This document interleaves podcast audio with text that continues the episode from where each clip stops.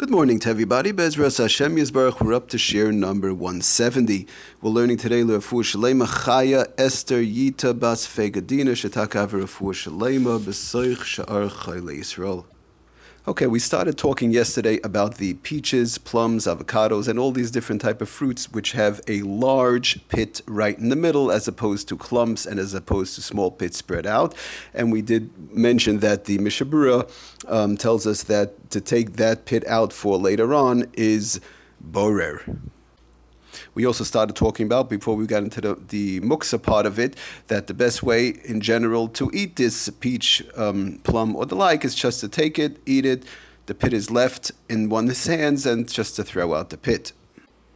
Okay, the, the, two next best ways, assuming one cannot do this, the regular eating it and then throwing out the pit for whatever reason, the next two best ways, which we've learned in the past uh, as far as pits, are not so applicable over here, but that is basically one um, takes a chunk with the pit in his mouth and spits out the pit. But again, this is very hard to do because of the fact that the pit in general in a peach plum is very large, but that is definitely a mutterdika way to do it. And the other way, which is also a little bit complicated, would be to cut out the pit with part of the fruit. In other words, one cuts the peach or plum or avocado in half, um, and he cuts out a sliver of the fruit together, or the, with the, the, in other words, part of the avocado, part of the peach, part of the plum, slices it out together with the pit, thereby again removing good from good. That is also okay to do. But due to the fact that peach plum is usually very small, by cutting out sl- a sliver of uh, the peach plum, or avocado, uh, you're going to be taking away a very large amount of that fruit. So, if possible, it's a good thing to do, and it's definitely 100% mutter to do, but we have to look for other ways because we want to see the pra- most practical application.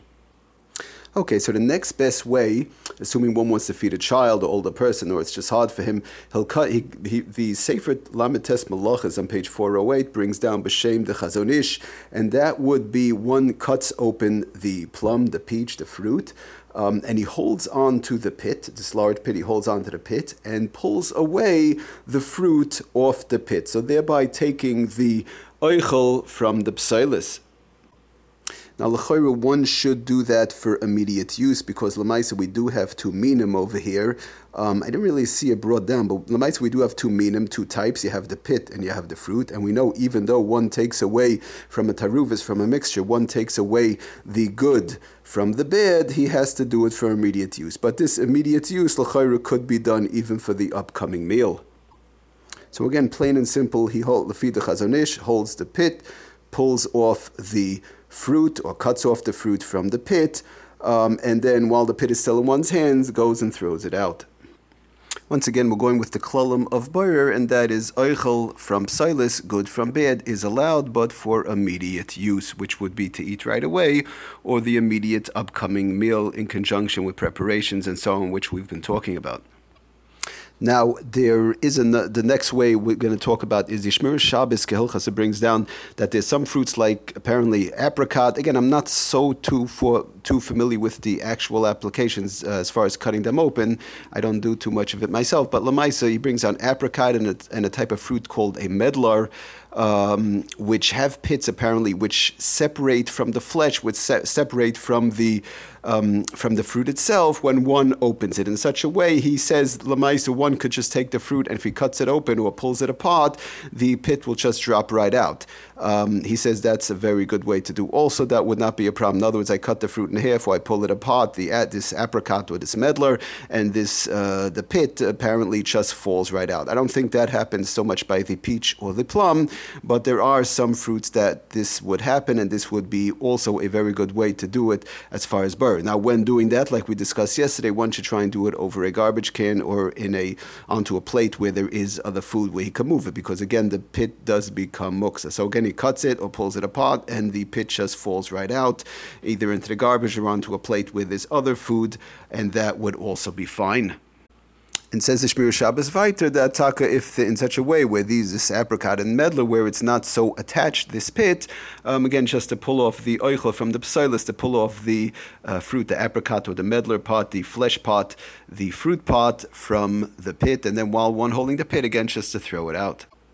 Okay, now assuming all these eights don't work, uh, example again, feeding a child, older person, or the like, and one plain and it does have to remove the pit.